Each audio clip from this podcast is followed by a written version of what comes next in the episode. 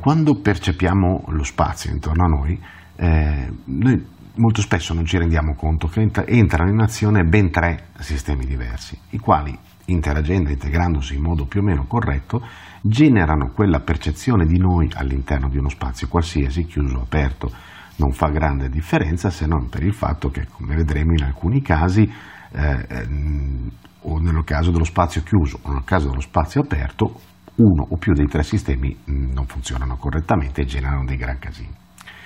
Allora, i sensi fisici, uno dei tre sistemi, è costituito dall'insieme dei sensi fisici che percepiscono lo spazio intorno a noi eh, principalmente tramite due di essi, la vista e l'udito. La vista ricostruisce la profondità in modo matematico, eh, diciamo che la nostra mente usa un algoritmo che eh, in, in, informatica viene definito analifico, eh, un algoritmo molto avanzato tramite il quale analizza la differenza dell'immagine percepita dai due occhi mh, e la, la, la, diciamo, la differenza angolare per ricostruire il senso della profondità. L'udito sappiamo che non si limita a percepire i rumori, ma dobbiamo ricordarci che percepisce anche lo spazio che ci separa dai rumori e lo fa analizzando la differenza tra la percezione di un orecchio e, e l'altro dello stesso suono. In qualche modo anche il tatto collabora perché quando i suoni sono molto forti al punto da essere percepibili dalla nostra superficie corporea, ecco che entra in gioco anche lui. No? Per esempio quando siamo in una discoteca o in una macchina con un autoradio che va a manetta, sentiamo le cose eh, in modo avvertibile sulla nostra pelle. In realtà quasi tutti i suoni interagiscono con la nostra, eh, con la nostra persona, solo che a volte talmente, eh, diciamo, creano un'interazione talmente debole che non sono avvertibili se non a livello inconscio.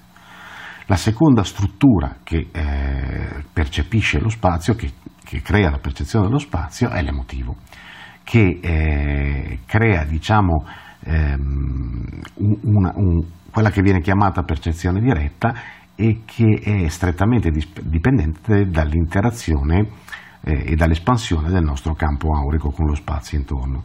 Questa, questa percezione diretta viene generata dall'interazione tra il nostro corpo emotivo e le emanazioni energetiche di frequenza vibratoria compatibile, ovviamente, che riempiono lo spazio eh, che stiamo percependo.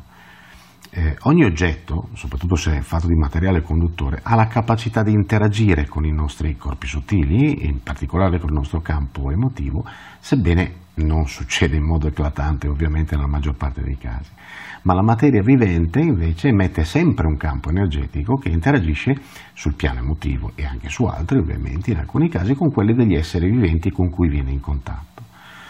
E, eh, diciamo che questo tipo di energia, quindi tipo, questo tipo di vibrazione, ha la capacità di impregnare vibratoriamente molti tipi di materia di oggetti come gioielli, armi, pietre preziose, metalli in genere e anche altro. Tutte queste interazioni generano quello che potremmo definire come una sorta di campo informativo, nel senso che passa informazioni in senso lato e che noi andiamo a percepire tramite il nostro emotivo. L'ultima struttura che eh, diciamo, collabora alla percezione dello spazio è l'ego. Man mano che passa il tempo il nostro ego si struttura, si espande anche e soprattutto a livello sottile e, e in molti casi può espandersi con o senza consapevolezza da parte del proprietario anche in modo importante, importante andando letteralmente a saturare un ambiente. È un concetto difficile da digerire, me ne rendo conto, ma in realtà è la cosa più facile da riconoscere. Eh, immagino che tutti avranno provato ad entrare in un ambiente che frequentavano quando erano piccoli e da cui si sono allontanati magari in giovane età. Non so, una vecchia casa, la scuola elementare o cose di questo tipo. Molto spesso in questi casi l'edificio, lo spazio in questione ci appare molto più piccolo di quanto non fosse nei nostri ricordi.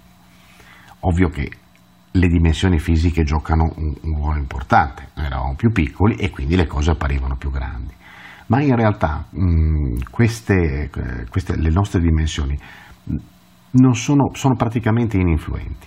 Quello che produce la differenza nel ricordo è la dimensione dell'ego, che essendo quando eravamo piccoli in strutturazione, quindi nel periodo dell'infanzia si stava strutturando, doveva espandersi percentualmente molto di più rispetto a quanto deve fare oggi, che siamo diventati adulti. Ed è proprio questo sistema che va normalmente in tilt quando ci troviamo per esempio negli spazi aperti non essendo in grado di saturarli, cioè, quel punto è ovvio, no? siamo all'aperto, avremo magari un muro davanti, ce ne avremo anche uno di fianco, ma di sopra tutto libero, eh, quindi lo spazio è infinito e l'ego non può saturarlo, quindi non riesce a passare l'informazione corretta agli altri sistemi e genera in questi casi ehm, una sorta di richiesta d'aiuto.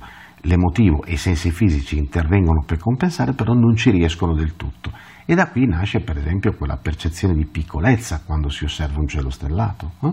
che è una cosa oggettiva, per l'amor di Dio. Oppure quando l'interazione si incasina un po' di più, nascono patologie come l'agorafobia, no? la paura degli spazi aperti, l'attrazione per il vuoto e altre. Anche la claustrofobia, che è il contrario dell'agorafobia, trova una delle sue componenti scatenanti proprio nell'ego.